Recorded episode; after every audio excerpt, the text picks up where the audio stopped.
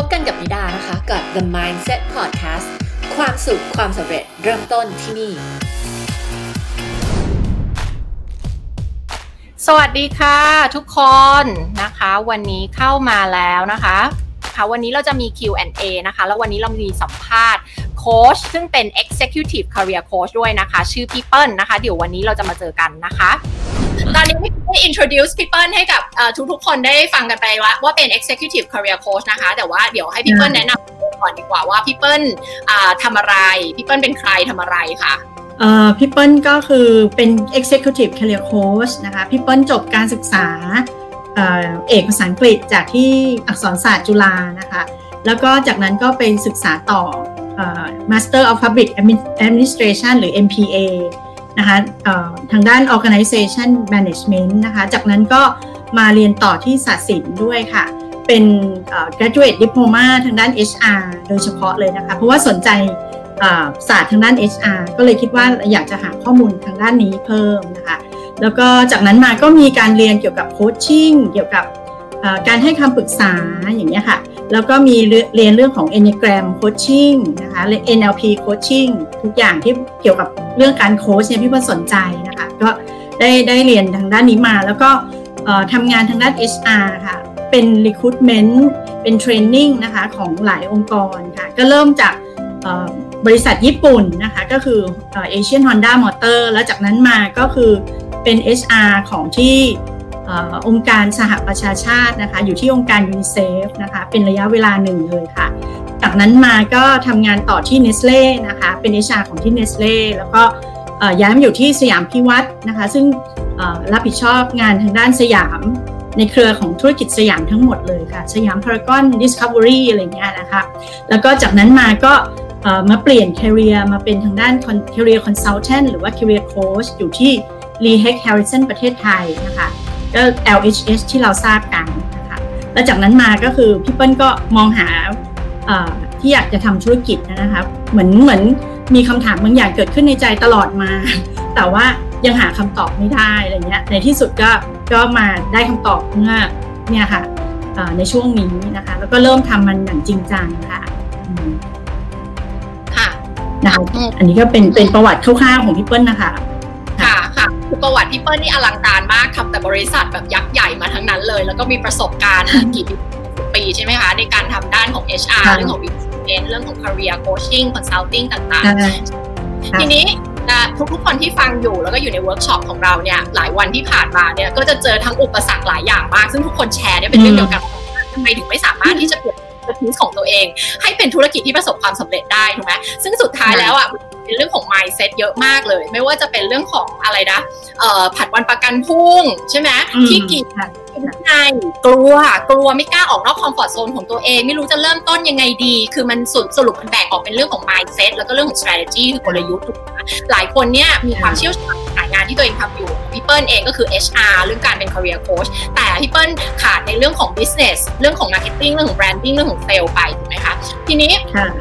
เปิ้ลถือว่าเป็นคนที่เพิ่งเข้ามาในโปรแกรมของเราเนี่ยเพิ่งมาแบบสดๆแรกๆมาเพิ่งมาเลยเนี่ยในประมาณไม่ถึงเดือนเนี่ยค่ะหลังจากที่พี่เข้ามาแล้วเนี่ยเขาเรียกว่าเอาก่อนดีกว่าก่อนที่พี่เปิ้ลเข้ามาเนี่ย pain point ของพี่เปิ้ลที่มีอยู่คืออะไรบ้างช่วยเล่าเรื่อง pain point ที่มีอยู่ให้ฟังหน่อยเออ pain point นี่ก็คือจริง ๆ มันเยอะมากเลยนะคะ เพราะว่าคือพี่เปิ้ลเนี่ยคือรู้ว่าตัวเองเนี่ยชอบชอบในการให้คำปรึกษาชอบช่วยเหลือผู้อื่น แล้วมันก็เป็นเป็นลักษณะงานที่ที่เราถนัดด้วยนะคะ แล้วตอนนี้เราก็ทำมาโดยตลอดแล้วเรารู้สึกว่าเรามีความเชี่ยวชาญในเรื่องนี้ โดยเฉพาะอย่างยิ่งเรื่องของ career coaching เนี่ยนะคะ แล้วก็ในระดับผู้บริหารนี่ก็ทำมาเยอะมากเลยนะคะ ก็รู้สึกว่าตรงนี้มันมันตอบโจทย์ให้กับลูกค้าเราได้ ลูกค้าที่ที่มารับคำปรึกษาเนี่ยก็สามารถจะ transform อาชีพของตัวเอง ยกระดับอาชีพของตัวเองเนี่ยให้ดีขึ้นได้นะคะ แต่พี่เปิ้ลเนี่ยมองว่า พี่เปิ้ลสามารถที่จะมีสร้าง Impact ได้มากกว่านี้อีก ถ้าสมมติว่าเราสร้าง Business ขึ้นมา แล้วเราก็ให้ให้บริการลูกค้าในกลุ่มที่เราที่เราเก่งหรือถนัดเนี่ยนะคะก็มองว่าพี่เปิ้ลอยากทำตรงนี้ แต่ไม่รู้ว่าจะทำยังไงดี ก็ไปเรียนมาเป็นนักเรียนร้อยคอร์สค่ะ ก็คือเรียนทุกอย่างที่แบบว่าเอ้ยเราน่าเราคิดว่ามันน่าจะประกอบร่างให้เราได้ในเรื่องนี้นะคะ ก็คือเขามีอะไรสอนในท้องตลาดเออ ตอนนี้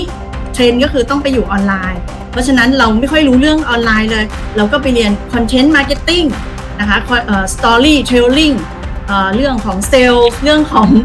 เรื่องของ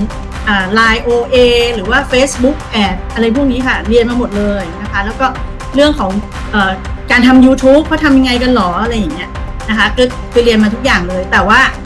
ไม่ลงมือทำก็ยังยังทำหน้าที่เดิมอยู่เหมือนเดิมเป๊ะเลยค่ะ เพราะว่าเราไม่รู้ว่าเราจะประกอบจิ๊กซอว์พวกนี้ออกมาเป็นเป็นภาพที่เราอยากได้เนี่ยเราจะทำยังไง เราไม่รู้ว่ากลยุทธ์ทางการตลาดนี่ทำยังไง เพราะว่าที่ผ่านมาคือเราไม่เคยทำธุรกิจ เราจะมีความเชื่อว่าเราอะไม่เคยทำธุรกิจที่บ้านก็ไม่ได้ทำธุรกิจเนี่ยคุณพ่อคุณแม่ก็เป็นราชการมาอะไรอย่างเงี้ยนะคะเราก็รู้สึกว่าเราเราไม่ได้เป็นสายนี้เราคงทำไม่เป็นหรอก เราทำไม่ได้หรอกอะไรอย่างเงี้ยแต่เราอยากทำไหมอยากทำอย่างเงี้ยค่ะ ก็ก็สอบหาเรียกว่า search for แบบ looking for มากอะไรอย่างเงี้ยนะคะ คือตลอดมาเราก็มุ่งคิดแต่ว่าเราเราอยากจะมีใครสักคนที่ที่เราสามารถจะปรึกษาได้ แล้วก็ให้คำแนะนำที่ดี แล้วก็ที่สำคัญคือต้องประสบความสำเร็จมาให้ให้เห็นด้วยนะ ว่าเขาเคยทำอย่างที่เราอยากจะทำอะแล้วเขาทาได้จริงๆอ่าพี่เปิ้ลก็มองมองหาคนคนนี้นะคะเรื่อยมาค่ะแล้วก็จนได้มาเจอ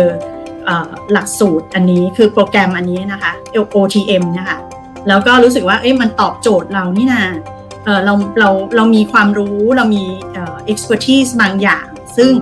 ซึ่ง expert business ในในประเทศไทยเนี่ยเออมันมันไม่ใช่แบบนี้อะค่ะที่ที่เราเห็นนะคะ แต่ว่าพี่เปิ้ลนะมีมีภาพอยู่แล้วเคยเคยรู้มาจากเมืองนอกว่ามันมันมีธุรกิจลักษณะนี้ ซึ่งเราสนใจมากแล้วก็มันสร้าง Impact ให้กับชีวิตคน เวลาพี่เปิ้ลให้คำปรึกษาหรือว่าให้โคชชิ่งกับลูกค้าไปเนี่ยแล้วลูกค้าเขาเปลี่ยนได้เนี่ยพี่เปิ้ลฟินมาก รู้สึกแบบรู้สึกดีมากๆอะไรเงี้ยที่เราแบบเอ้ยเราช่วยคนหนึ่งเขาเขามีความสุขกับงานของเขาได้อะไรเงี้ยแล้วเขามีแบบอาชีพของเขาถูกยกระดับ แล้วก็มีรายได้ที่ดีขึ้นด้วยเรารู้สึกว่าเราประสบความสำเร็จนะมันมันมัน beyond เรื่องสตางค์ไปอีก แต่เรารู้สึกว่าเราเราชื่นใจเป็นความรู้สึกที่ดีมาก เราก็ชอบธุรกิจลักษณะนี้แต่เราอะยังไม่สามารถที่จะประกอบร่างจนเราเข้ามาที่ OTM แล้วทางโค้ชเนี่ยก็จะมีการช่วยช่วยในเรื่องของอย่างที่โค้ชเล่าเมื่อกี้คือมีเรื่องของ mindset shift อย่างเงี้ยนะคะเรื่องของการทำธุรกิจทำไม่ได้ เพราะไม่เคยทำมาอะไรอย่างเงี้ยนะคะอันนี้พี่เปิ้ลเปลี่ยนได้ในเวลาอันรวดเร็วนะคะเพราะว่ามันมีมีบางอย่างที่โค้ช ใช้ใช้โคชชิ่งเข้ามาช่วยนะคะแล้วก็ในหลาย ๆ เรื่องอย่างเช่น การโครงสร้างราคาเนี่ยทำยังไงนะคะกลยุทธ์การตลาดเขาทำยังไงหรอลูกค้าอยู่ที่ไหนหรออะไรอย่างเงี้ยนะคะเราจะไปเราจะไปหาเขาได้ที่ไหน ไปเจอเขาได้ที่ไหนนะคะแล้วก็รวมถึงเรื่องของเอเรื่องของแพ็กเกจจิ้งเรื่องของตัวตัวเราบริการของเราควรจะมีรูปแบบแพ็กเกจยังไงอย่างเงี้ยนะคะก็คือในเรื่อง ในเรื่องโครงสร้างของโปรแกรมหรืออะไรเงี้ยพี่เปิ้ลก็ได้ได้คำปรึกษาจากจากทางโค้ชเนี่ยค่ะแล้วก็ช่วยพี่เปิ้ลได้เยอะมากค่ะค่ะแล้วพี่เปิ้ลพี่เปิ้ลรู้สึกว่าอะไรคือ mindset mind mindset shift ที่ใหญ่ที่สุดที่แบบมันทำให้เหมือนแบบสถานการณ์ของพี่เปิ้ลพลิกเลยอะเออแบบสักอันสองอันที่สามารถจะแชร์ให้คนอื่นฟังได้สำหรับใครที่ อยู่ในสถานการณ์ที่พี่เปิ้ลเคยอยู่อะ เออที่เขาอ๋อห้าสิบเปอร์เซ็นต์เรารู้อยู่แล้วว่าเขาก็เป็นเหมือนที่เราเคยเป็นถูกไหมเออแล้วแบบฟังตอนนี้อย่างเงี้ยแล้วแบบมีพรสวรรค์มีทักษะมี expertise ที่แบบอยู่ในตัวเองที่รู้อยู่แล้วแบบเฮ้ยฉันต้องเอาสิ่งนี้ออกไปช่วยคนออกไปช่วยสังคมออกไปช่วยโลกไปช่วยลูกค้าของฉันอะแต่ฉันยังติดแงกอยู่อะเพราะว่าความเชื่ออะไรต่างๆ ของฉันที่ฉันมีอยู่เนี่ยเออพี่เปิ้ลรู้สึกว่า mindset shift ที่ตั้งแต่เข้ามาอยู่กันแค่แบบไม่ถึงเดือนเนี่ยมัน มันที่มันสำคัญที่สุดสำหรับพี่เปิ้ลที่มันทำให้มุมมองต่อการทำอะไรทุกอย่างเราเปลี่ยนไปเลยอะค่ะ ถ้าเป็นพี่เปิ้ลพี่เปิ้ลเรื่องของความกลัวค่ะความกลัวที่แบบคือตอนแรกที่เราเข้ามาเนี่ยเรารู้สึกอตอนก่อนที่เข้าโปรแกรมเนี่ย เรากลัวกลัวนู่นกลัวนี่กลัวนั่นไปหมดเลย กลัวว่า เอ๊ะเราเราทำแบบนี้เราจะหาลูกค้าได้เหรอลูกลูกค้าจะเชื่อมั่นในเราไหมหรือว่าเออเรา เราจะคิดราคาเขายังไงดี เราเราจะเป็น high ticket price ได้หรอ อย่างนี้จริงไหมอะไรอย่างนี้นะคะ แต่ว่าความมั่นใจคือเราเรามั่นใจในสกิลของเราอะค่ะ แต่ว่าเราไม่มั่นใจวิธีที่ deliver เหมือนเหมือนเวลาที่เราจะไปหาเขาอะเราเราไม่รู้ว่ามันมันเป็นยังไงหรอเราเราไม่แน่ใจอะค่ะพูดพูดจริงนะคะก็คือมีความกลัวความกลัวนี่มาอันดับหนึ่งเลยนะคะ แล้วก็เรื่องของ การการใช้ชีวิตแบบ CEO นะคะการการมองอะไรแบบ CEO เนี่ยคือเมื่อก่อนเราจะรู้สึกว่าตัวเล็กมากเลย เรารู้สึกว่าสิ่งที่เราเป็นสิ่งที่เรามีเนี่ยมันคนอื่นเขาก็คงรู้แล้วมั้งเขาคงไม่มาหาเราหรอกมั้งอะไรอย่างเงี้ยนะคะ ซึ่งซึ่งจริงๆถามว่าใช่ไหมทุกวันนี้พี่เปิ้ลเป็นแคเรียโค้ชอยู่นะคะ คือเมื่อก่อนเรากลัวโปรไฟล์ของลูกค้าเรามากเลยนะคะ ลูกค้าที่มาแต่ละท่านนี่แบบ อลังการงานสร้างมากนะคะ แล้วเราก็รู้สึกว่าเฮ้ยเราจะไหวไหมเนี่ยเขาแบบเขาจะเชื่อเราเหรออะไรเงี้ยแต่ปรากฏว่าการที่เราเราพูดกับเขาเราคอมมิวนิเคตกับเขาเนี่ยถึงสิ่งที่เขาเขามุ่งหวังจากเราเนี่ยมันไม่ใช่อย่างที่เราคิดเลย มันมันมันคือสิ่งที่เราเชี่ยวชาญนะคะเขาอยากได้ความเชี่ยวชาญจากเราเขาไม่ได้มามานั่งเปรียบเทียบว่าโปรไฟล์คุณหรือโปรไฟล์ฉันจะดีกว่ากันนะคะซึ่งซึ่งเราแบบตรงนี้เรา เราอันนั้นมันคือ perception หรือว่าเป็น belief ของเรา มันไม่ใช่ความจริงอะค่ะ แล้วพี่เปิลก็คือ คือเรื่องของคือโค้ดมาสกิดพี่เปิลนิดนึงอะพี่เปิลก็เลยนึกขึ้นได้เออจริง ๆ ด้วยนะ ใช่จริง ๆ ด้วยทุกวันนี้ฉันก็ทำแบบนี้อยู่แล้วนี่เอออะไรอย่างเงี้ยนะคะ แล้วทำไมเราจะไม่ไม่ทำมันให้มันเป็นเรื่องเป็นราวเลยล่ะอย่างเงี้ยนะคะ แล้วก็สร้าง Impact ที่มากขึ้นค่ะ ค่ะก็เป็นเรื่องของความกลัวที่สามารถที่จะที่จะก้าวข้ามได้ถูกไหมคะเออแล้วก็อีกอย่างที่จะแชร์ให้ฟังประจำก็คือเรื่องของการแบบเทรนนิ่งเหมือนเราเป็นนักกีฬาใช่ไหมอ๋อใช่ใช่อันนี้อันนี้รู้สึกว่าใช่ค่ะ อันนี้ลืมที่ลืมพูดไป ก็คือว่ารู้สึกเหมือนเข้าอยู่ใน OTM อะเราอะเราที่ผ่านมาคือคือเราค่อนข้างจะชิวๆอะเพราะว่ามันเป็นสิ่งที่เราทำได้อยู่แล้ว แล้วเราก็ทำแบบเนี้ยแล้วก็มี แล้วก็อยู่ของเราสบายๆหรือคือ comfort zone นั่นเองนะคะ แต่ว่าทุกวันนี้ชีวิตเปลี่ยนไป เพราะว่าเราตื่นขึ้นมาแต่เช้าเนี่ย เราจะต้องมีตารางชีวิตเลยว่าเราจะทำอะไรบ้างวันนี้ แล้วเรา present ต้อง present ให้โค้ชดูด้วยนะคะว่าวันวันหนึ่งอะใช้เวลาทำอะไรบ้างนะคะ แล้วก็หลังจากนั้นเนี่ยเราก็ทำอะไรของเรา ตลอดวันแล้วต้องเหมือนต้อง report กันตลอดเวลา ต้องคุยกันตลอดเวลานะคะ communicate ตลอดเวลา แล้วเราก็รู้สึกเหมือนเราอะมีโค้ชไล่หลังเรามาอยู่ตลอดเวลาเลยเหมือนเราเป็นนักกีฬาแล้วก็แบบคือแต่ก่อนเราก็ฝึกมั่งไม่ฝึกมั่งซ้อมมั่งไม่ซ้อมมั่งแต่ทุกวันเนี้ย คือแบบคุณต้องซ้อมตลอดเวลา คุณต้องทำตลอดเวลา เพราะว่าเราตามผลคุณตลอดเวลาอะไรเงี้ยนะคะ ก็แต่มันก็ดีมันก็มันมันรู้สึกว่า เอ้ยมันมันก็ไม่มัน uncomfort แล้วอะตอนเนี้ยมันคือมัน uncomfort อะ แต่คือคือเคยเคยได้ได้ training บางอย่างมานะคะเขาบอกว่าการที่เราจะออกจาก comfort zone อะเราต้อง feel discomfort ค่ะคือถ้าเราถ้าเราแบบเรา comfort เหมือนเดิม ก็แสดงว่าเรายังอยู่เหมือนเดิม แต่ถ้าเราเริ่มเริ่มจะรู้สึกไม่สบายตัวไม่สบายแบบเอ้ยไม่สบายใจเดี๋ยวงานไม่เสร็จหรืออะไรอย่างเงี้ยนะคะอันนี้แหละเริ่มเริ่มละออกมาจาก comfort zone แล้วก็ก็รู้สึกว่าดีใจนะ เป็นเป็นความลำบากที่ที่รู้สึกชอบค่ะ ความลำบากที่ชอบนะหลายๆแค่ comfort zone ของตัวเองคือทำอะไรแบบเดิมๆ เพราะว่าไอการออกมานอก comfort zone มันจะมี discomfort มันจะมีความรู้สึกแบบ กลัวเฮ้ยมันจะทำได้ไหมแล้วทุกคนอะข้อผิดพลาดของบางคนคือพยายามรอให้มั่นใจก่อนร้อยเปอร์เซ็นถึงจะไปทำสิ่งนั้น ซึ่งมันเป็นไปไม่ได้การที่เรามั่นใจสิ่งที่เราทำได้อยู่แล้วไงซึ่งมันก็จะไม่ได้ทำให้เราพัฒนาเติบโต หรือว่าสามารถที่จะยกระดับทักษะหรือว่าผลลัพธ์ของเราในชีวิตขึ้นไปได้ ดังนั้นมัน ออกจาก comfort zone ซึ่งมันคำว่าออกนอก comfort zone ก็แน่นอนว่ามันไม่ comfortable อยู่แล้วถูกไหมมันไม่ comfortable มันไม่แปลว่าคุณต้องทำอะไรใหม่ ๆ ต้องมีความไปเสี่ยงทำอะไรใหม่ ๆ ลองอะไรใหม่ ๆ อะไรแบบนี้ใช่ไหมคะ อ่า โอเคทีนี้แล้วแล้ววันนี้พี่เปิ้ลพี่เปิ้ลไหนๆก็มาอยู่ด้วยกันแล้ววันนี้มีคำถามอะไรอยากจะมาถามไหมคะปกติเราก็คุยกันเรื่อยๆแต่วันนี้มีคำถามน่าจะมาน่าจะเกิดประโยชน์กับ กับคนอื่น ๆ บ้างอะไรเงี้ยในในที่ที่ฟัง ตอนนี้อะไรเงี้ยค่ะค่ะ คือตอนนี้พี่เปิ้ลเริ่มรับลูกค้าแล้วนะคะ ก็คือในในในพี่เปิ้ลมีมีเอ่อมีโปรแกรมแล้วนะคะ แล้วเป็นแพ็กเกจปัจจุบันเนี่ยพี่เปิ้ลอยู่ที่ประมาณ3 300 k หรือประมาณ 3 0 0แสนบาทนะครับ ในระยะเวลา 6 เดือนนะคะ เพื่อเพื่อจุดมุ่งหมายใหญ่คือยกระดับอาชีพของผู้บริหารค่ะ อันนี้พี่เปิ้ลมีคำถามให้โค้ชนิดนึงว่า ในที่โค้ช เอ่อเมื่อวานนี้เรามีการบ้านกันนะคะว่า ถ้าในสิบปีข้างหน้า เออหรือว่าในในอีกหนึ่งปีข้างหน้าเนี้ย สมมติพี่เปิ้ลเนี้ยขอในหนึ่งปีข้างหน้าพี่เปิ้ลอยากจะอัพราคาของพี่เปิ้ลจากสามร้อยเคเป็นหกร้อยเคนะคะ ตรงเนี้ยพี่เปิ้ลควรจะเพิ่มคุณค่ายังไงให้กับลูกค้าดีอะค่ะ ค่ะ เออถามนิดนึงค่ะว่าสามเออสามแสนไปหกแสนเนี่ยค่ะ คือพี่เปิ้ลจะค่ะเพิ่มระยะเวลาไหมหรือว่ามันก็คือหกเดือนเหมือนเดิม จริง ๆ แล้วพี่เปิ้ลอยากเพิ่มระยะเวลาเหมือนกันค่ะ ค่ะค่ะเพิ่มระยะเวลาค่ะมาตอนนี้มันทำได้เลยถูกไหมพี่เปิ้ลสามารถขยาย offer ได้เลยก็คือก็มีทั้งสามแสนและหกแสนเพราะจริง ๆ มันคือมันคือเรื่องเดียวกันสามแสนหกค่ะเดือนกับหกแสนหนึ่งปีเนี่ยมันเป็นเรื่องเดียวกัน เพราะหลายคนอาจจะต้องการ support ของของโค้ชเนี่ยนานกว่าหกเดือน อาจจะต้องใช้เวลาถึงหนึ่งปีถูกไหมคะดังนั้นตอนเนี้ยนะมองว่าเออระหว่างสามแสนหกแสนตอนเนี้ยสามารถทำได้เลย สามารถเปิดรับได้เลยตอ นเนี้ยเปิดเพิ่มเป็นจากแค่สามแสนก็รับหกแสนด้วยถูกไหมคะค่ะโดยขึ้นอยู่กับว่าความต้องการอาจจะต้องคุยกับลูกค้าว่าความต้องการของเขาพร้อมที่จะ invest แบบไหนและอะไรที่มันจะตอบโจทย์เขามากกว่ากัน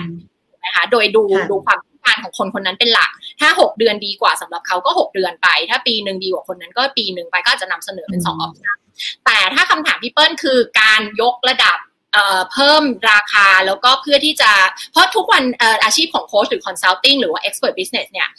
มันคือการขึ้นราคาตลอดเวลาถูกไหมยิ่งเวลาของเรามีน้อยน้อยลงเท่าไหร่นะคะ เรามีลูกค้าเยอะขึ้นในทุกๆ ปีหรือทุกๆควอเตอร์เราต้องมีการขึ้นราคาขึ้นราคาขึ้นราคาไปถูกไหมคะเพราะว่าเวลาของเรามันมีจำกัดไงถูกปะแต่ในขณะเดียวกันเราขายค่ะผลลัพธ์ไม่ได้ขายราคาถูกปะเราไม่ได้ขายชั่วโมงการทำงานไม่ใช่นะคะ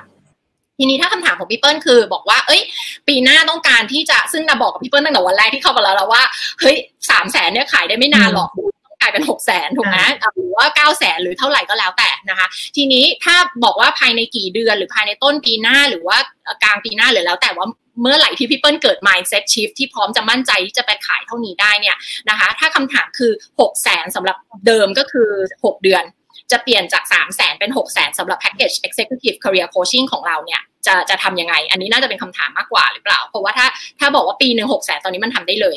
นะคะ แต่ถ้าพี่เปิ้ลจะขึ้นราคาค่ะใช่ไหมถ้าเป็น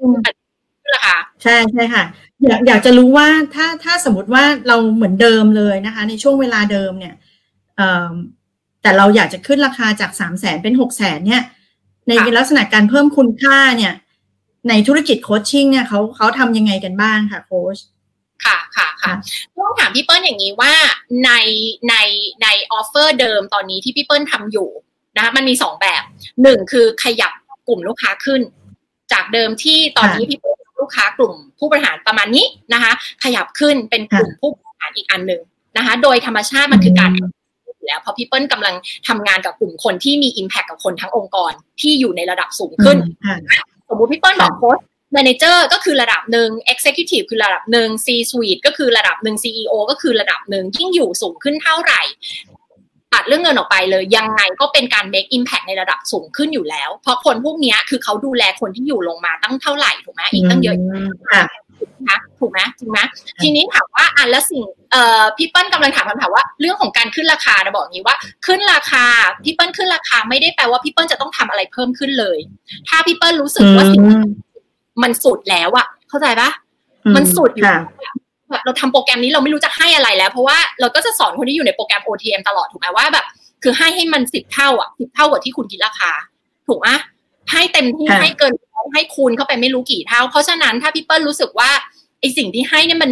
ลูกค้าต้องถามพี่เปิ้ลก่อนพี่เปิ้ลคิดว่าลูกค้าต้องการอะไรมากไปกว่านี้ไหมอะกับการที่เราคิดเขาหกแสนในหกเดือนอะแล้วก็มองลูกค้าในอุดมคติของที่พร้อมยินดีจะจ่ายเงินเท่านี้มาขอให้เราช่วยโค้ชเขาด้วยซ้ำอะค่ะพี่เปิ้ลคิดว่าสิ่งที่อืมเราให้ตอนเนี้ย มันครบแล้วหรือยังหรือมันมีขาดอะไรอีกบ้าง จริง ๆ พี่เปิ้ลว่ามันครบนะคะครบค่อนข้างครบเลยอะฮะเพราะว่าเอ่อก่อนที่เราจะเริ่มการโค้ชเนี่ยเราจะถามเป้าหมายกันอยู่แล้วว่าว่าเขามีความต้องการยังไงบ้าง objective ของเขาคืออะไรนะคะซึ่งซึ่งเราเราทำงานกับลูกค้าแต่ละคนเนี่ยเป็นลักษณะเฉพาะแต่ละบุคคลอยู่แล้วอะค่ะค่ะซึ่งซึ่งเราก็ เราเราก็เราก็ทำตามที่ลูกค้าอยากอยากจะได้ ซึ่งเราคิดว่าเราเราตอบโจทย์เขาค่อนข้างครบสมบูรณ์ค่ะค่ะตอนนี้ค่ะในเมื่อกี้ที่ที่โค้ชพูดเนี่ยอาจจะเป็นลักษณะเป็นการขยับเอ่อเลเวลของลูกค้าขึ้นไปอะไรอย่างเงี้ยมากกว่านะคะค่ะใช่ใช่ค่ะเพราะตอนตอนนี้คืออยู่ที่ระดับ Executive อะค่ะ แต่ยังยังคำว่า Executive เนี่ยมันขึ้นไปอีกมันก็คือระดับของ C Suite นะคะค่ะซึ่งเราอาจจะได้เราคงจะเปิดรับอ่า กลุ่มของ C Suite ในในระยะต่อไปเนี่ยค่ะค่ะน่าค่ะน่าจะเป็นอย่างนั้นได้ค่ะใช่ใช่คือหลายคนคิดว่า เอ้ย ในการขึ้นราคา ฉันจะต้องใส่อะไรเข้าไปเพิ่ม ฉันจะต้องมีนั่นมีนี่ก็อะไรเข้าไปเพิ่มหรือเปล่าซึ่งมันไม่จริงนะคะ สุดท้ายแล้วมันอยู่แค่ว่า คนที่พร้อมจะจ่ายเงินเพื่อสิ่งที่เราให้ result ที่เราสามารถช่วยให้เขาได้อะ ถูกไหมความฝันของเขา vision ที่เขามองไว้ภาพที่เขามองเห็นตัวเองหนึ่งปีหกเดือนสามปีห้าปีต่อจากนี้ จริง ๆ แล้วสิ่งที่พี่เปิ้ลให้มันไม่ใช่แค่เรื่องของอาชีพใหม่แต่มันเป็น life transformation เลยถูกปะช่วยเขาได้หาอาชีพที่มันเหมาะกับ life purpose หรือว่าเป้าหมายชีวิตของเขา คนที่อยู่แบบอยู่ในหน้าที่การงานที่มีรายได้มีเงินดีอยู่แล้ว แต่ทำไมพบว่าตัวเองไม่มีความสุขอะไรแบบนี้พี่เปิ้ลก็สามารถช่วยพลิกชีวิตและเปลี่ยนได้ผลลัพธ์ตรงนั้นน่ะอยู่ที่ว่ากลุ่มลูกค้าในอุดมคติของเรายินดีที่จะจ่ายเงินเท่าไหร่ ถูกไหมซึ่งเราจะพูดตลอดว่าเงินมัน subjective ไม่ว่าคุณจ่ายสามหมื่นสามแสนสามล้านเนี่ยสำหรับแต่ละคนสามหมื่นก็ยังแพง แต่สำหรับบางคนสามล้านคือถูกนึกนึกออกไหมเพราะฉะนั้นมันของ perception ที่เรามีต่อสิ่งนั้น และถ้าเราไปจับกลุ่มลูกค้าที่ถูกกลุ่มเนี่ย มันแล้วเราไม่มีคู่แข่งอยู่แล้วถูกไหมพี่เปิ้ลพี่เปิ้ลก็เป็นคนบอกเองว่า สิ่งที่พี่เปิ้ลทำอยู่ไม่มีคู่แข่งอยู่แล้ว มองซ้ายมองขวาในประเทศไทยไม่มีใช่ใช่ค่ะที่เป็น executive career coach จริง ๆ ที่ทำงานแค่มาบอกว่าอะไรนะทำเอ้ยทำ LinkedIn profile ทำยังไงทำเรซูเม่คือเออพี่เปิ้ลเล่าเรื่องนี้ฟังหน่อยว่าไอ้ perception ต่อคำว่า career coach ที่มันผิดผิดในประเทศเป็นยังไงบ้างจริงๆ คือคำว่า career coach เนี่ยมันก็ใหม่แล้วนะคะ ในในตลาดเมืองไทยเนี่ย แต่เมืองนอกเนี่ยคือมีคำพูดกันว่าคนเมืองนอกเนี่ยเขาจะต้องมีมีคู่คิดก็คือมีนักจิตวิทยาประจำตัว มีทนายประจำตัว แล้วก็มี career coach ประจำตัวนะคะแต่ว่าที่เมืองไทยเนี่ยคำว่า career coach เนี่ยมันมันใหม่มากๆ แล้วก็คนถ้าเราไปเปิด career coach ในเมืองไทย เราจะเห็นว่า career coach ในเมืองไทยเนี่ยคือคนที่เขามารับทำเรซูเม่นะคะมาสอนเรา interview มาเอ่อมาทำ LinkedIn ให้เราอะไรอย่างเงี้ยนะคะอันเนี้ยคือคือ career ละหรือ career consultant หรือ career coach ละแต่จริง ๆ แล้วเนี่ย ถึงเราจะมีเรซูเม่ดีแค่ไหน เราเขียน LinkedIn เราหรูเลิศอลังการแค่ไหนหรือว่าเรา interview เก่งแค่ไหน เราได้งานนั้น แต่มันไม่ใช่งานที่มันไม่ใช่งานที่ตอบโจทย์ชีวิตของเราในที่สุดแล้วมันมันไม่ใช่ไลฟ์เพอร์เพสของเรา แต่เราเราไปไปได้มันมาด้วยสิ่งเหล่านี้ มันก็คือไม่ใช่งานที่ในใจเราต้องการอยู่ดีนะคะ ซึ่งในที่สุดเราอาจจะต้องมีการเปลี่ยนอีกแล้วหรือว่า เราก็ทนทนทำมันไปอะไรอย่างเงี้ยนะคะ อันนี้คือคือตลาดในเมืองไทยแล้วก็คือ career coach ที่คนที่เรียกตัวเองว่า career coach ในเมืองไทยก็มีไม่ถึงสิบคนนะคะเท่าที่พี่เปิ้ลดูเนี่ยนะและยิ่งเป็น executive career coach เนี่ยไม่มีเลยคือมองซ้ายมองขวาตลาดมันโล่งมากนั่นคือคำว่าโปรโมชั่นคือถูกที่จุดจุดว่าพูดเนี่ยก็คือไม่มีคู่แข่ง คุณไม่มีคู่แข่งเราเข้าไปจับตลาดที่มัน ไม่มีคู่แข่งถูกไหมต่อให้มันเริ่มมีคนมาทำที่ดีสิเพราะมันเป็นการยกระดับตลาด ยกระดับมาตรฐานในตลาดถูกไหมคะซึ่งเปรียบเทียบเรื่องว่ามันก็เหมือนกับการที่เราบอกว่าที่มันมีคอร์สต่างๆ เยอะแยะมากมายที่บอกว่าเฮ้ยจะทำธุรกิจเหรอเฮ้ยมาเรียนตัดต่อ YouTube สิเฮ้ยจะทำธุรกิจเหรอไลฟ์ออกออกไลฟ์ออกวิดีโอสิ แต่มันเป็นเหมือนแค่ส่วนหนึ่งส่วนเล็ก ๆอะเมื่อเทียบกับ mindset หรือว่าหรือว่าภาพใหญ่ของการที่ทำไมล่ะทำไม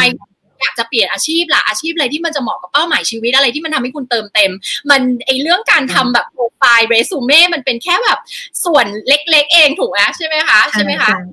คล้ายๆกันเมื่อเทียบกับวงการธุรกิจแบบว่าเออเราไปโฟกัสที่จุดเล็ก ๆ แล้วเราไม่ได้มองกลยุทธ์ภาพใหญ่มากกว่า ดังนั้นพี่เปิ้ลก็เลยเข้าสู่ตลาดบูโอเชียนที่แบบมันไม่มีคู่แข่งเลยใช่ไหมคะใช่ค่ะทีนี้เมื่อกี้พี่พี่เปิ้ลชัดเจนในเรื่องของคำตอบในเรื่องของหกแสนไหมคะ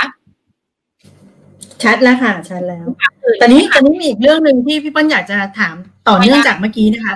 ตอนนี้ตรงตรงที่ว่าเราเรามีแพ็กเกจหกแสนเนี่ยเราจะ convince ลูกค้า เราจะทำยังไงให้เขาเชื่อมั่นในในแพ็กเกจหกแสนได้ล่ะค่ะ จากเดิมที่อาจจะเป็นกลุ่มลูกค้าเดิม หรือว่าอาจจะเป็นลูกค้ากลุ่มใหม่เราจะไงให้เขา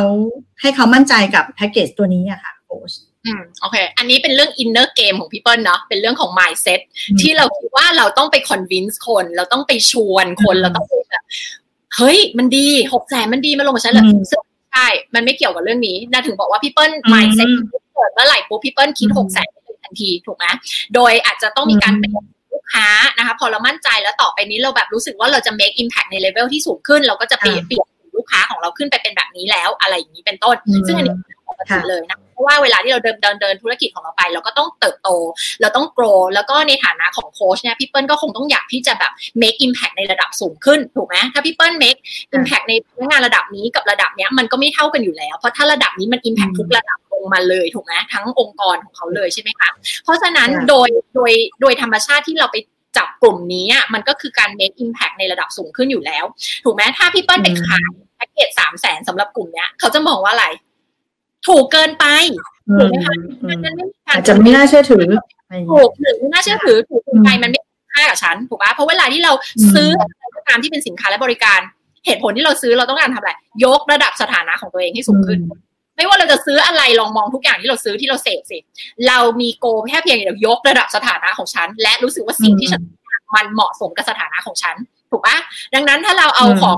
ราคาเท่านี้ไปขายคนที่เขาอยู่ตรงนี้ เขาก็จะนอกจากว่าดูไม่น่าเชื่อถือแล้ว เอ๊ะของมันจะดีจริงหรือเปล่า โค้ชคนนี้บริการหรือเปล่า แล้ว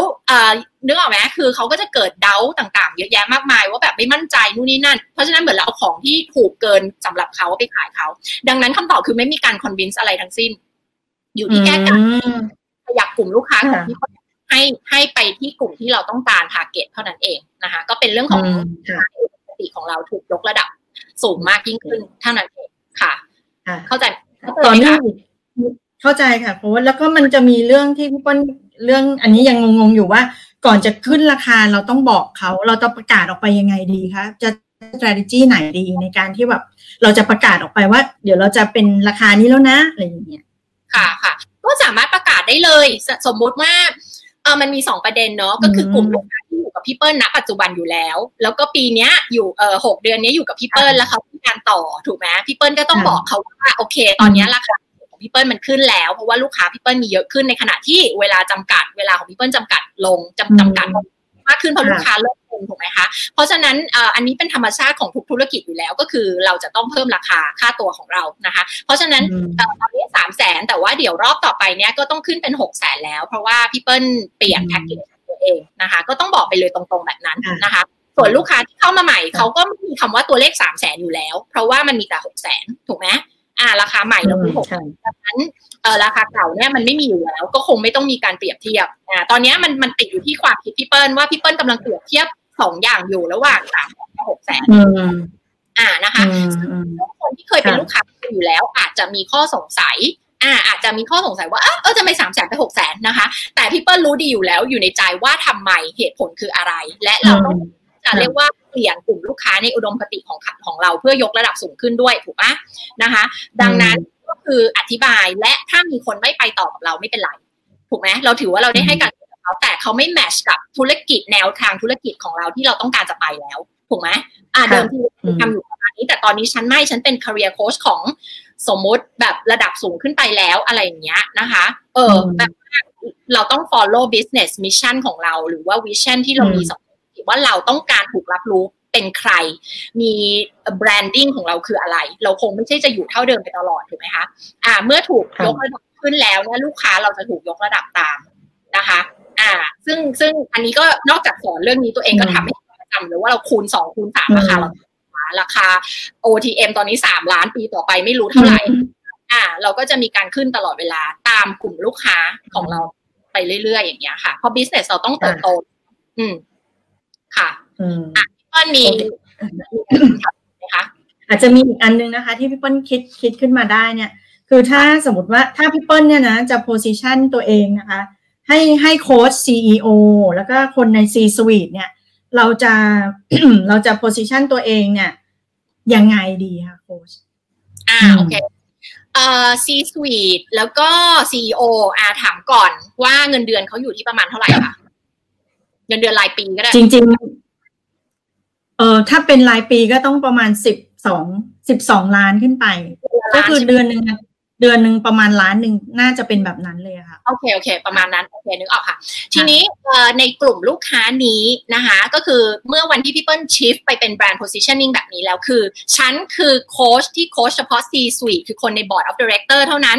และ CEO เท่านั้น อ่านั่นคือแบบภาพที่เราต้องการจะไปเป็นถูกไหมคะ ทีนี้นึกถึงคนที่เขา make impact ในระดับสูงขนาดนั้น และเขามีรายได้ 12ต่อปี มันก็คงไม่ make sense ที่เขาจะจ่าย3 0 0แสนค่า coaching 6 0แสนค่า coaching ถูกปะเพราะว่าไม่สมฐานะฉันแล้วถ้าฉันซื้อสิ่งนี้มันเป็นยังไงทำให้สถานะฉันต่ำลง ถูกไหมทำให้คุณค่ารู้สึกว่าของที่ซื้อเนี่ยมันด้อยค่ามันไม่เหมาะสมกับฉันอ่า นึกภาพตามออกไหมคะ นึกภาพตามออกไหมคะ อะทีนี้นะคะ อะพี่เปิ้ลคิดว่าเขาควรต้องจ่ายเงินประมาณเท่าไหร่อะถ้าเขาจะลงทุนกับการเปลี่ยนคาเรียการเปลี่ยนชีวิตของเขา เพราะว่าเราพูดถึงว่า career coach executive career coach มันไม่ใช่เป็นแค่เรื่องของแค่เปลี่ยนอาชีพเนาะมันมีความหมายที่ยิ่งใหญ่ไปกว่านั้นลึกไปกว่านั้น มันเป็นเรื่องของ mission ในชีวิตฉันเป้าหมายในชีวิตฉัน มันคือแบบฉันได้ทำในสิ่งที่รักและเติมเต็มในในสิ่งที่ว่าฉันเกิดมาบนโลกใบนี้เพื่ออะไร นั่นคือภาพใหญ่ของสิ่งที่เราให้เขาเป็นผลลัพธ์ให้กับเขาถูกไหมคะเออทีนี้ถ้ารายได้ สองล้านพี่เปิ้ลคิดว่าเขาน่าจะลงทุนกับการเปลี่ยนชีวิตกับเขาอะน่าจะเป็นตัวเลขประมาณเท่าไหร่สิบสองหมายถึงว่าถ้าเป็นรายปีอย่างเงี้ยเหรอคะเออคนคนระดับนี้พี่เปิ้ลว่าเขาเขาก็จ่ายค่าเขาน่าจะลงทุนเท่าไหร่เขาก็จ่ายเขาน่าจะลงทุนได้ที่แพ็กเกจสองล้านอย่างนี้ค่ะ เพราะว่าจริง ๆ คือคือถ้าถ้าใช่ค่ะเขาเขา develop คนพวกนี้ก็ใช้ ใช้เหมือนค่าค่าใช้จ่ายตรงเนี้ยก็ประมาณอย่างนี้ทั้งนั้นเลยค่ะอืมที่ที่มันจำค่ะค่ะค่ะ ทีนี้อ่าในการที่เอ่อสองล้านแล้วพี่เปิ้ลต้องการที่จะแบบชาร์จลูกค้าสองล้านสำหรับการเอ่อโคชชิ่งซีอหรือว่า C suite เนี่ยเป็นเวลาหนึ่งปีถูกไหมคะ ใช่ประมาณหนึ่งปีปีหรือหกเดือนแพ็กเกจนี้ปีถูกปะอะเพราะว่า การเปลี่ยนแปลงมันต้องใช้เวลาถูกไหมนั่นคือเหตุผลว่าเราโปรแกรมโอนเราถึงเป็นโปรแกรมปีต่อปีถูกไหมคะเราเราไม่มีสามเดือนหกเดือนถูกไหมการเปลี่ยนแปลงโดยเฉพาะระดับแบบนี้มันต้องใช้เวลาถูกไหมอะนะคะ ทีนี้ในราคาสองล้านแล้วก็ต่อปีอะพี่เปิ้ลต้องโพสิชันตัวเองเป็นยังไง ก็คือก็คือต้องตัดถูกไหมแปลว่าเคยทำอะไรมาในอดีตมามีกลุ่มลูกค้าแบบไหนก็คือถึงวันนั้นต้องตัดเลย แล้วก็บอกว่าฉันรับแต่ลูกค้า ถูกไหมแล้วก็โฟกัสทุกอย่างทั้งมีเดียโซเชียลมีสื่อต่างๆ การพูดอะไรทุกอย่างของเราออกไป ถูกไหมมันต้องเปลี่ยนแล้วก็เลยว่า ฉันคือ executive coach ของ C suite และ CEO เท่านั้น ถูกไหมคะ วันนั้นคนละ จะไม่มีว่าฉันมีกลุ่มลูกค้า tier one tier two tier three tier four แบบว่าแบ่งแบบทุกกลุ่มเลย เป็น generalist มันจะไม่นั่นละนึกออกไหมพี่เปิ้ลพอเห็นภาพตัวเองออกไหมพ อเห็นภาพตัวเองออกไหมเริ่มเปิดเลยเริ่มชัดขึ้นเห็นภาพนั้นของพี่แรกแล้ววันแรกละคือตอนแรกแบบอะไรเนี่ยพี่เปิ้ลแบบไม่มั่นใจด้วยนี่แต่พอมาดูโปรไฟล์พี่เปิ้ลนี่มันแบบสุดยอดแล้วอะซึ่งอันนี้ก็เป็นเพนพอยลูกค้าพี่เปิ้ลที่พี่เปิ้ลแชร์นะฟังใช่ป่ะว่าลูกค้าที่มาเป็นตำแหน่งใหญ่ส่วนใหญ่เขามองตัวเองเล็กใช่ไหมเออพี่เปิ้ลช่วยเล่าให้ฟังหน่อยสิ ก็คือเขามาเขามาด้วยความไม่มั่นใจเลยฮะแต่เราดูคือภาพแรกที่พี่เปิ้ลเห็นเรซูเม่เขาเนี่ยพี่เปิ้ลก็มีความมั่นไม่มั่นใจเนาะว่าเฮ้ยคนนี้เหรอแบบโอ้ยลูกค้าดูแบบโปรไฟล์ดีมากเลยแรงมากเลย แบบดูแบบห้าดาวพรีเมียมมากๆ แต่ว่าแล้วแล้วฉันจะเตรียมตัวยังไง ก็เตรียมตัวมาอย่างดีมากๆ เพื่อจะไปโค้ชคนคนนี้แต่พอคนคนนี้มาเราตกใจว่าเฮ้ยทำไมเขาเป็นแบบนี้ ทำไมเขาดูเหมือนแบบเขาไม่มั่นใจเลยเขาแบบคุณสมบัติดีมากๆ แน่นมาก แต่ว่าคือการพูดการสื่อสารอย่างเงี้ย คือเขาเขาไม่เขาแสดงออกเลยว่าเขาไม่มั่นใจอะไรอย่างเงี้ยนะคะ คืออย่างเขาเนี่ยเหรอจะไปตรงนั้นได้เหรอ แล้วมันได้เหรอมันคนอื่นที่ดีกว่าเขาเยอะแยะเลยอะที่ที่ที่เป็นคู่แข่งของเขาอะไรเงี้ยนะคะสุดท้ายมันก็กลับมาเหมือนสิ่งที่เราเห็นกันเนาะว่า ทุกคนเป็นเสือแต่เหมือน แมวอะทุกคนทำสื่อเป็นเสือมีศักยภาพที่จะเป็นเสือเป็นสิงโต แต่ว่าเรามองตัวเองเป็นแมวตัวเล็กๆอะถูกว่าทั้งทั้งที่จริง ๆ ศักยภาพเราแบบมีขนาดนั้น เราคงจะเห็นเหมือนกันในในลูกค้าแล้วก็เหมือนกับตอนที่ได้เห็นพี่เปิ้ลตอนแรกเหมือนกันนะคะ ทีนี้แบบทุกคนที่ฟังอยู่ตอนนี้อยากให้พี่เปิ้ลฝากถึงทุกคนหน่อยที่แบบมีความแบบนึกออกไหมเคยอยู่ในจุดที่ที่เราเคยอยู่กันมา จุดที่แบบเฮ้ย ฉันจะพอเหรอ ฉันจะเก่งเหรอ มีคู่แข่งเต็มไปหมดเลย ใครๆก็ทำใคร ๆ ก็เป็นโค้ชใครๆก็เป็นนั่นเป็นนี่อะไรเงี้ยแล้วแบบเฮ้ยฉันจะดีพอหรอฉันจะช่วยลูกค้าฉันได้ไหมแล้วแบบแบบเออกำลังกำลังคิดว่าแบบจะมาลง OTM เพราะฟังมาตลอด 5 วันนี้รู้สึกว่า OTM เนี้ยตอบโจทย์ฉันมากๆ แต่มันมีความกลัว มันมีความเครื่องหมายคำถามเต็มไปหมดความลังเลใจเลยนะเออพี่เปิ้ลแบบในฐานะที่คนที่เคยอยู่ตรงนั้นแล้วก้าวขึ้นสะพานแล้วก็มากับเราแล้วเนี่ยเออมีอะไรที่อยากจะแชร์ให้เพื่อนฟังบ้างคะ จริงๆ พี่เปิ้ลว่าความกลัวเนี่ยทุกคนมีอยู่แล้วค่ะ ทุกคนมีความกลัว แล้วก็คือสิ่งที่เราคุ้นเคยมาเนี่ย เราเราก็คุ้นเคยกับเรื่องเดิมๆของเรา แต่นนี้เราก็กลัวเราไม่รู้ว่าการที่เราจะออกนอกไอ้สิ่งเดิมๆของเราเนี่ย เราจะไปเจออะไรบ้าง แล้วแล้วเราลง OTM จะได้ผลแบบที่เราต้องการหรือเปล่าณปัจจุบันเนี้ยคือถามว่าพี่เปิ้ลมี target ที่พี่เปิ้ลตั้งไว้หรือเปล่าพี่เปิ้ลเข้ามาเดือนหนึ่งเองนะคะ ถามว่าคือเราเราเรามี target หรือยังยัง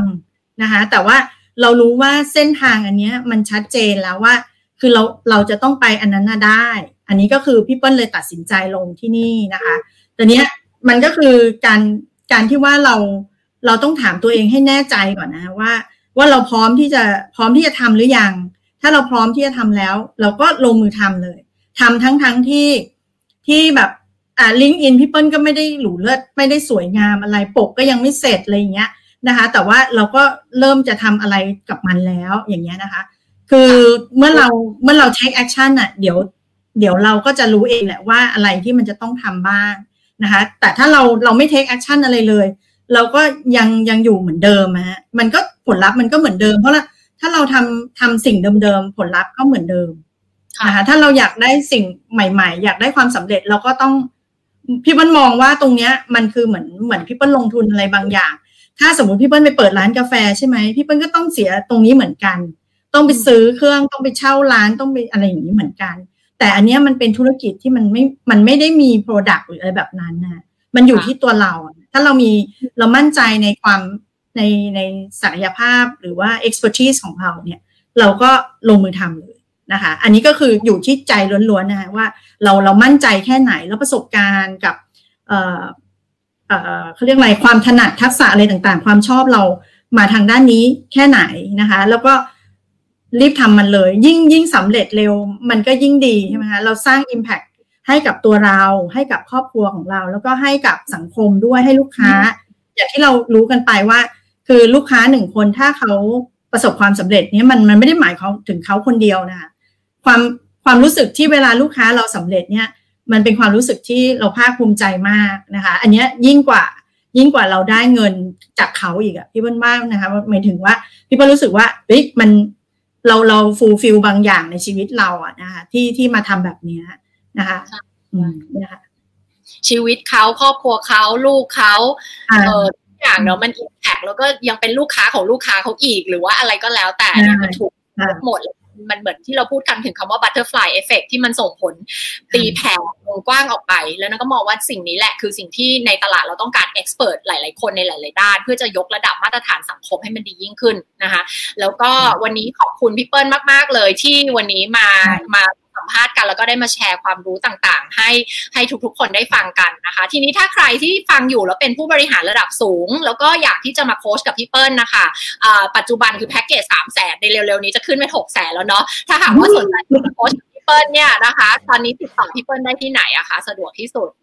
สะดวกที่สุดก็คือใน LinkedIn นะคะ ก็คือใน LinkedIn Message หรือว่า Inbox เข้ามาได้เลยนะคะ พี่เปิ้ลอยู่ที่ก็คือเช็คข้อมูลตลอดเวลาอยู่แล้วค่ะ ก็คือชื่อพี่เปิ้ลก็คือสมศิริศิลปานนท์ S O M S I R I นะคะศิลปานนท์ก็ S I L P A N O N T แค่พิมพ์แค่นี้ก็เจอกันแล้วค่ะ ค่ะ โอเค เราก็เป็น add เป็น friend กันอยู่ในนั้นเนาะก็สำหรับใคร สนใจเนาะอยากที่จะหาอาชีพเป็นผู้บริหาร แล้วก็รู้สึกว่า เอ้ย งานที่ทำอยู่ยังไม่ใช่นะคะ อยากที่จะมีรายได้เยอะกว่านี้ อยากจะไปทำอยู่ในอุตสาหกรรมที่มันใช่สำหรับฉัน รู้สึกว่าอยากหาอาชีพที่มันเหมาะกับเป้าหมายชีวิตตัวเองนะ เงินที่ได้อยู่ก็ดีอยู่แล้วแหละ แต่ว่ารู้ความสุขยังไม่ได้ fulfill purpose ของตัวเองเนาะก็ติดต่อพี่เปิ้ลได้นะคะ ที่ LinkedIn ได้เลยนะคะสำหรับวัน ขอบคุณพี่เปิ้ลมากๆเลยนะคะ แล้วเดี๋ยวเดี๋ยวเดี๋ยวพอพี่เปิ้ลออกไปเดี๋ยวจะมาตอบคำถามต่อนะคะสำหรับใครที่ทิ้งคำถามกันไว้กับทั้งเรื่องของ business ของตัวเอง ทั้งเรื่องของเอ่อ expert business หรือว่าโปรแกรม OTM นะคะ เดี๋ยวเดี๋ยวให้พี่เปิ้ลออกไปก่อนแล้วเดี๋ยวพี่เปิ้ลมาฟังจากทางก็ได้นะคะ เดี๋ยวเดี๋ยวไปติดตามต่อข้างนอกค่ะ ขอบคุณค่ะ สวัสดีค่ะกลับมาที่เรากลับมาที่เรานะคะ อะ หลาย ๆ ท่านมีบางท่านส่งข้อความเข้ามาทาง inbox บางท่านส่งข้อความเข้ามาทางอะไรนะ ทางทางทางช่องทางเพจโค้ชนิดาของเรานะคะ เดี๋ยวขอดูคำถามที่มีคนฝากเอาไว้หน่อยนะคะคำถามที่ฝากเอาไว้นะคะในกลุ่มของเรานะคะในกลุ่มของเราเดี๋ยวตอบคำถามที่หนึ่งก่อนนะคะ ธุรกิจการให้คำปรึกษาธุรกิจแบบเดิม นะคะก็คือ consulting นะคะซึ่งตอนนี้เราก็ทำทำกันอยู่เนี่ยกับธุรกิจที่เป็นโค้ชนะคะมันเหมือนกันหรือต่างกันยังไง แล้วคุณสมบัติการบริการผลลัพธ์อื่น ๆ ทั้งสองอย่างนะคะมีผลต่อการเติบโตในปัจจุบันและก้าวไปในอนาคตอย่างไรทั้งผู้ให้บริการและลูกค้าผู้รับการบริการนะคะ คุณวีรพลถามคำถามนี้มานะคะต้องบอกว่ามันแตกต่างกันยังไง consulting เนี่ยมันจะเป็นเชิงกลยุทธ์ เชิง strategy แปลว่าเรามี framework อะไรบางอย่างหรือเรามีความสามารถในการที่เราจะมองเข้าไปในปัญหาที่ลูกค้ามีอยู่ ไม่ว่าจะอยู่ในอินดัสทรีไหนก็ตาม แล้วเราสามารถมองและรู้ว่าเขาต้องแก้ปัญหาอย่างไร เขาต้อง take action อะไรบ้าง เขาต้องปรับเปลี่ยนอะไรบ้างในกลยุทธ์ในธุรกิจของเขา หรืออะไรก็แล้วแต่ว่าเราเราทำมันอยู่ที่ว่าเราทำคอนซัลทิงด้านอะไรด้วยถูกไหมคะอ่าถ้าสมมติเขาทำด้านวิศวกรรมการก่อสร้างเขาอยู่วงการกฎหมายเขาอยู่วงอะไรก็แล้วแต่มันอยู่ที่ว่าเราเป็น consulting ด้านไหนถูกไหมคะคำว่า consulting ก็คือเราเป็นผู้เชี่ยวชาญเป็น expert ในเรื่องของการที่เราแบบเราดูเคสของเขาแล้วเราสามารถจะแนะนำเขาได้ว่าเอ้ยเขาต้องปรับเปลี่ยนอะไรเขาต้องแก้ไขอะไรยังไงอันนี้คือ business ที่เป็น consulting ถูกไหมคะแต่ถ้าเป็น business ของการ coaching อะมันคือการที่เราช่วยโค้ชเขาให้เขาอะไปทำบางอย่างบางสิ่งบางอย่าง ซึ่งมันจะเกี่ยวข้องกับเรื่องของ mindset เป็นหลักด้วยนะคะมันจะเกี่ยวข้องกับเรื่องกระบวนการคิดความเชื่อที่เขามีอยู่อะไรเงี้ยนะคะ ซึ่งอย่างของนิดาเองนะถึงเรียกตัวเองว่านั่นไม่ได้บอกว่าเราเป็นโค้ช pure เราเป็น consulting and coaching ทั้ง2ออย่างนะคะ เพราะว่าอะอย่างมองใน business โปรแกรมของเราเนี่ย OTM เนี่ย คือเราต้องดู เราต้องเข้าใจเรื่องกลยุทธ์การตลาด branding การขาย การ packaging เอ่อ offer ของเราด้วยทั้งหมดถูกไหมคะ ซึ่ง พอเรามองเข้าไปใน business ที่คุณมีอยู่หรือที่คุณต้องการจะสร้างเนี่ย เราจะสามารถบอกคุณได้จาก expertise ทั้งหมดที่เราทำมา 20 กว่าปีเนี่ยว่าปัญหาอยู่ตรงไหนจะแก้อะไรตรงไหนต้องทำให้มันเป็นแบบไหนถูกไหมคะในขณะเดียวกันฝั่งที่เป็นโคชชิ่งเนี่ยก็คือเราทำงานกับ mindset ของคุณ เพราะเราก็จะเห็นกันแล้วจากคำตอบของทุกคนว่าบางทีนะ นอกจากไม่รู้ว่าต้องทำยังไงแล้ว how to หรือ strategy ที่เราต้องไปลงมือทำมันคืออะไรบ้างองค์ประกอบต่างๆ มากมายแล้วบางคนไปเรียนมาแบบชอบคำที่พี่เปิ้ลบอกมากเลยว่าเป็นนักเรียนร้อยคอร์สไปลงมาทุกอย่างแล้วแต่ว่าแต่ละอย่างก็สอนไม่สอดคล้องกันเลยไปกันคนละทิศคนละทางไม่รู้จะมาประกอบร่างกันยังไงถูกไหมคะอ่าอันนั้นอะคือคือเชิง strategy แต่มันยังมีส่วนของ mindset ที่แบบเฮ้ยฉันจะทำได้หรอ ฉันจะดีพอหรอ ฉันจะฉันจะทำดีไหม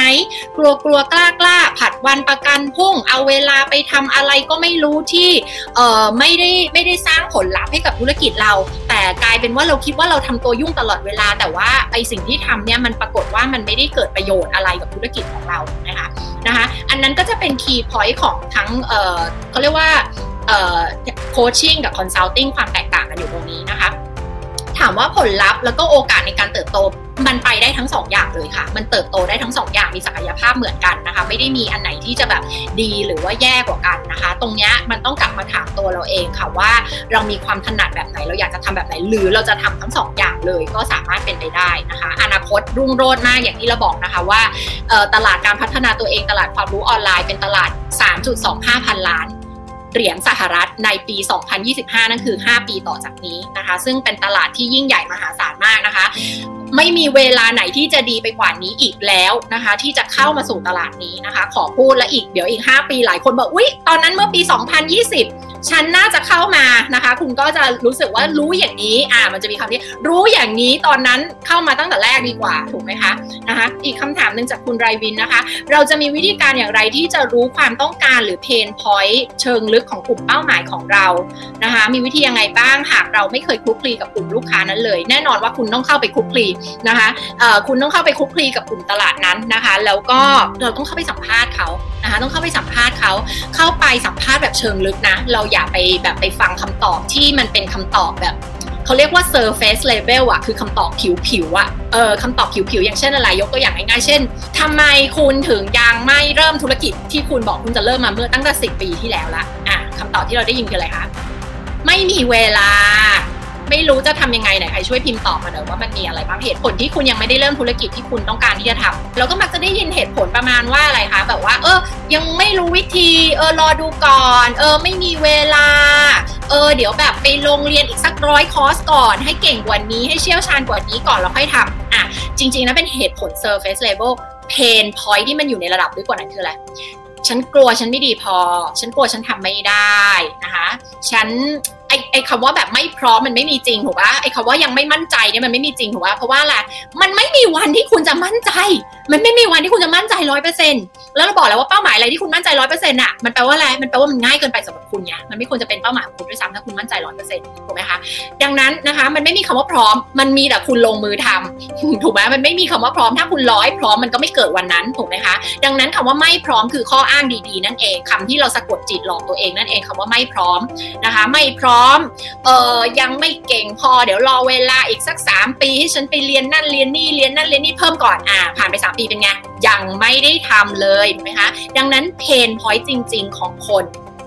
คืออะไร pain point จริง ๆ ของคนที่ยังไม่ได้เริ่มธุรกิจก็คือ ไม่รู้จะเริ่มต้นยังไง how to คืออะไรกลยุทธ์คืออะไรรู้สึกท่วมท้น มันไม่รู้จะก้าวก้าวที่ 1 ออกไปยังไง และอีกส่วนหนึ่งคือฝั่งของ mindset ถูกไหมกลัวไม่ดีพอวิกลัวสู้คนอื่นไม่ได้ อุ้ยเอาสิ่งนี้ไปขายเขาแล้วจะแบบ จะได้หรอใครจะมาซื้อบริการการโค้ชของฉัน อย่าลืมนะนะแชร์ story ของตัวเองไปแล้วว่าเราเคยยังเคยอยู่ในจุดที่อะไรอุ้ยสามพันห้าร้อยบาท ใครจะจ้างฉันเป็นโค้ชถูกปะเออแล้วไอ้จุดไอ้สามพันมาสามหมื่นมาสามแสนมาสามล้านมันเกิดขึ้นได้ไงอะมันจะไม่เกิดถ้าคุณไม่เริ่มก้าวที่หนึ่ง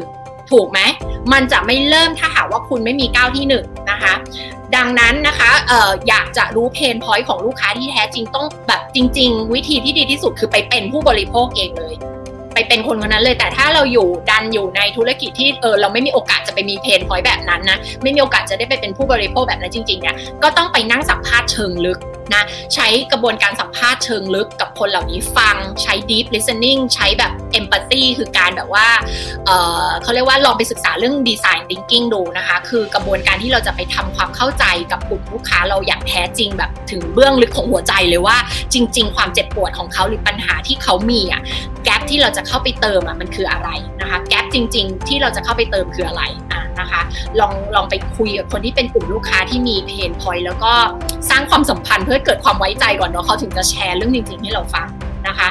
OTM พี่รัศมีถามว่า OTM สามารถนำมาใช้กับธุรกิจประเภทซื้อขายสินค้าด้วยหรือเปล่าหรือเหมาะกับสินค้าประเภทบริการเท่านั้นนะคะ หลาย ๆ อย่างเป็นกลยุทธ์การตลาดเชิง branding เชิง marketing เชิงเซลล์นะคะที่สามารถนำไปปรับกับธุรกิจอื่น ๆ ได้ถ้าหากว่าคุณมีธุรกิจอื่น ๆ อยู่แล้ว แต่เราไม่รับคนที่ไม่ได้ทำ expert business หรือว่าธุรกิจเชิงที่เป็น service base หรือบริการเข้ามาในโปรแกรมนี้ เพราะ mission ของเราเนี่ยมันชัดเจนว่าเราต้องการทำงานกับ expert business เท่านั้น จริง ๆ นิดาจะขยายไปรับกลุ่มธุรกิจไหนก็ได้ มาให้คำปรึกษาทำ strategy ทำได้หมดทุกธุรกิจ แต่เราไม่ทำเพราะว่าเราอะต้องการจะเป็น expert ในเรื่องนี้ และเราต้องการจะช่วยกลุ่มธุรกิจที่เป็น high impact business ก็คือกลุ่มธุรกิจที่ได้ทำให้สังคมมันดียิ่งขึ้นนะคะธุรกิจที่เป็นเชิง expert business coaching consulting เป็นหมอเป็นทนาย เป็น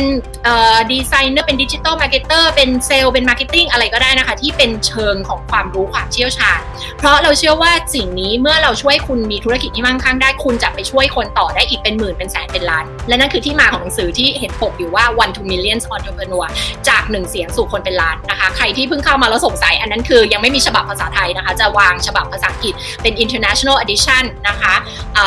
ในในในช่วงเร็วๆนี้นะคะ แล้วก็ภาษาไทยน่าจะเป็นช่วงต้นปีหน้า รวมประสบการณ์การทำงานด้านธุรกิจการตลาดกับบริษัท Fortune 500 กว่าประมาณ 20 ปี อันเล่มนี้เขียนมาแล้วใช้ประสบการณ์ในช่วงประมาณ 4-5 ปีนี้ แล้วก็การอยู่ตลาดพัฒนาตัวเองมา 12 ปีทั้งหมดเนี่ยรวมกันมาอยู่ในหนังสือเล่มนี้นะคะ เราจะออกเล่ม international edition ก่อนที่จะแปลมาเป็นเล่มภาษาไทยนะคะ ทีนี้มีคำถามอะไรอีกอ่าอยากทราบวิธีการที่จะดึง passion ของตัวเองออกมาได้จริง ๆ รู้สึกว่ายากและสับสนค่ะว่าเออใช่ passion หรือเปล่า หรือว่าเป็นแค่หน้าที่รับชอบมากลบ passion เอาไว้นะคะคำถามนี้เลยค่ะ ให้ถามตัวเองว่า ถ้าไม่มีเงินมาเกี่ยวข้องกับเรื่องนี้ ไม่มีเงินมาเกี่ยวข้องกับธุรกิจนี้ กับอาชีพนี้ที่คุณทำอยู่ คุณต้องทำฟรีอะเออคุณรู้สึกคุณอยากทำไหมอ่านั่นแหละคือ passion นั่นคือ life purpose ของคุณ นะคะ ซึ่งเราจะค้นพบว่าเฮ้ยตั้งแต่ไหนแต่ไรมา เราจะรู้สึกว่าเฮ้ยสิ่งนี้เรามี drive เรามี motivation ที่อยากจะไปช่วยคนในเรื่องเรื่องนี้ แล้วแบบต่อให้ต้องทำฟรีเราก็อยากจะทำ นะแต่เราไม่ทำถูกไหมเราต้องสร้างธุรกิจธุรกิจเราต้องอยู่ได้คอนเซ็ปต์เราคืออะไร ไม่ว่าโควิด หรือไม่โควิด ไม่ว่าเศรษฐกิจดีเศรษฐกิจแย่ธุรกิจของเราต้องรุ่งโรจน์ธุรกิจของเราต้องไปรอดถูกไหมคะนะไม่ว่าโควิด ไม่โควิด ไม่ว่าเศรษฐกิจไหนธุรกิจของเราต้องไปรอด เราถึงสอนให้ทุกคนนะคะจับตลาด blue ocean นะไม่ใช่ตลาด red ocean ที่ทุกคนแข่งกันมีทุกสิ่งทุกอย่างเหมือนกันนะคะอ่านะคะ เราจะไม่แข่งกันในตลาดนั้นนะคะ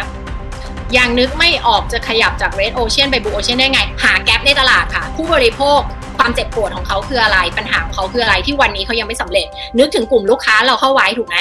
เออมันมีคนสำเร็จบ้างไม่สำเร็จบ้างไอคนที่ไม่สำเร็จอะมันคืออะไรปัญหาของเขาคืออะไรนั่นแหละคือจุดที่เป็นแกลบของตลาดนะคะ คุณเล็กนะคะ คุณเล็กก็ทำงานสายเทรนนิ่ง HR เนาะนะคะเอ่อฟังแล้ว mindset เปลี่ยนจริง ๆ ครับ เราเองคิดกับ เราติดกับดักหลาย ๆ อย่างด้วยความเชื่อของเราเองถูกต้องใช่เป็นความเชื่อของเราเอง เอ้ยลูกค้าไม่จ่ายเราหรอกเฮ้ยไม่มีลูกค้าหรอกเฮ้ยไอสิ่งที่เราเชื่อมาต่อชีวิต มันไม่จริง ถูกไหมสิ่งที่เราเชื่อมาตลอดชีวิต มันไม่ใช่ความจริง มันไม่ใช่ความจริงนะคะอ่านะคะตราบใดที่เรายังเชื่อแบบนั้นอยู่ เราก็ยังได้ผลลัพธ์แบบเดิมๆในกรอบเดิมๆแบบนั้นแหละถูกไหมคะจะไปเป็นเศรษฐีต้องคิดให้ได้แบบเศรษฐีก่อนจะไปเป็น 1%ต้องคิดให้ได้แบบ 1%ก่อนนะคะนะคะจะเป็นเจ้าของธุรกิจเป็น entrepreneur ต้องมีธุรกิจต้องมี mindset แบบ entrepreneur ก่อนนะนั่นก็คือ mindset แบบไหน mindset ของการลงทุนในสิ่งที่สำคัญสำหรับธุรกิจของคุณนะคะ มันคือลงทุนมันไม่ใช่ค่าใช้จ่ายมันคือการลงทุน ทุกอย่างที่นิดาลงทุนในชีวิตนะมองแค่นี้เลยว่าลงทุนแล้วจะทำยังไง ให้มันคืนทุนกลับมาลงทุนเรื่องเนี้ย ลูกค้ากี่คนฉันถึงจะคืนทุนอันนี้กลับมาได้นึกออกไหมมองทุกอย่างว่าไม่ใช่ว่ามันแพง แต่มองทุกอย่างว่าเฮ้ยลงทุนแล้วมันได้อะไรกลับมา แล้วแบบฉันต้องหาลูกค้ากี่คนมันถึงจะคืนทุนได้นะนะคะ หรือเฮ้ยฉันต้องลงทุนสิ่งนี้แล้วมันยังลงทุนไม่ได้ ฉันต้องทำยังไงฉันถึงจะไปลงทุนสิ่งนี้ได้ ฉันจะไปหาเงินที่ไหน ฉันจะต้องไปหาลูกค้าที่ฉันทำยังไงก็ได้ให้มันมีเงินเข้ามาเพื่อให้ฉันไปลงทุนในสิ่งนี้ได้นะคะ และลูกค้าที่เข้ามาอยู่กับเราตลอดเอาช่วงหนึ่งปีก่อนเลยเราจะบอกว่าทุกอย่างที่คุณขายได้เงินทุกบาททุกสตางค์ที่คุณเข้ามาเนี่ยคุณจะออมเท่าไหร่อะไรก็แล้วแต่คุณนะแต่อย่าออมทั้งหมด คุณต้องแบ่งมาลงทุนอย่างน้อยครึ่งหนึ่งและถ้าเป็นไปได้ขอให้คุณลงทุนทั้งหมดเลยที่เป็นรายได้ที่เข้ามาใน 1 ปีแรก เพราะคุณต้อง reinvest กับเข้ามาในธุรกิจของคุณนะคะเพื่อที่คุณจะยกระดับธุรกิจของคุณให้ดียิ่งขึ้นถูกไหมคะ คุณต้องมาอัปเกรดทักษะอัปเกรดระบบต่างๆ ในธุรกิจของคุณ ยกระดับหน้าบ้าน ยกระดับเว็บไซต์ ยกระดับทุกอย่างของคุณให้มันดียิ่งขึ้น เพื่อที่คุณจะได้ดึงดูดลูกค้าเข้ามาเพิ่มไง ถูกไหมมันเป็นข้อผิดพลาดมากเลยที่เราบอกว่าเฮ้ยเราลงทุนครั้งเดียวแล้วเราจะไม่ยกระดับธุรกิจของเราอีกแล้ว เพราะนั่นคือไม่มันเท่ากับว่าคุณก็อยู่ที่เดิมถูกไหมคุณอยู่ที่เดิม เราเคยพูดแล้วว่าคุณอยู่ที่เดิมคุณไม่ได้อยู่ที่เดิมจริงๆคุณอยู่ที่คุณอยู่เฉยๆนี่คุณถดถอยแล้วพอคู่แข่งหรือคนอื่นเนี่ยเขาไปเขาเขายกระดับตัวเองขึ้นไปสูงขึ้นเรื่อยๆ นั่นก็คือการที่ถ้าคุณอยู่เฉยๆคุณไม่ยกระดับธุรกิจของคุณทุกวันคุณไม่คิดว่าคุณจะ improve หรือว่าพัฒนาธุรกิจของคุณยังไงทุกวันเนี่ยนะนั่นก็คือการที่ทำให้เกิดอะไรขึ้นละนั่นคือการที่คุณถดถอยล้วถูกไหมคะนั่นคือการที่ถดถอยแล้วนะคะ ก็หวังว่าเซสชันวันนี้น่าจะได้อะไรกันไปนะคะสำหรับวันนี้ค่ะ สวัสดีค่ะ The Mindset Podcast ความสุข ความสำเร็จ เริ่มต้นที่นี่ ติดตามนิดาได้ตามช่องทางต่างๆ ดังต่อไปนี้นะคะ ช่องทาง YouTube โคชนิดา Facebook โคชนิดา และ NLP Life Mastery Instagram นิดา Life Coach เข้าร่วมฟรีเวิร์กช็อปสำหรับเจ้าของธุรกิจ Expert Business ธุรกิจที่สร้างจากความเชี่ยวชาญของคุณ ได้ที่กลุ่ม Facebook ที่ชื่อว่า High End Expert Business นะคะ และอย่าลืมกด subscribe the Mindset Podcast กันด้วยค่ะ ชนะในทุกเกมแห่งชีวิต winning at the game of life พบกันใหม่ใน The Mindset Podcast กับนิดาค่ะ